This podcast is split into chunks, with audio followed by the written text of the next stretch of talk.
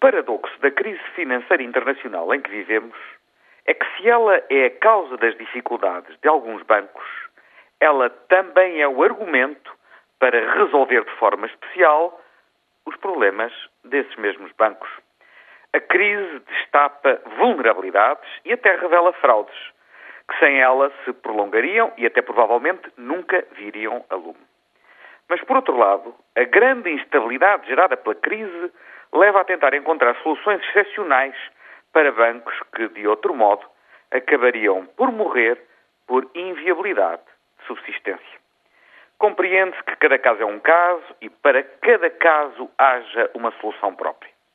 Para o BPN, para além da investigação criminal e agora do inquérito parlamentar, a nacionalização. Para o BPP, a solução está mais próxima dos mecanismos de mercado. Um sindicato bancário que injeta mais capital e uma intervenção na gestão determinada pelo Banco de Portugal. Em ambos os casos, verdadeiramente, são bancos de pequena dimensão. Mas em tempos de crise generalizada, o risco de uma falência propaga-se e agrava a crise de confiança nos bancos. Evitar uma só falência que seja é impedir que saia afetada a credibilidade do sistema financeiro no seu conjunto. Mas daí o paradoxo. A crise é a faca que espeta e fere. A crise é também a almofada que protege a queda.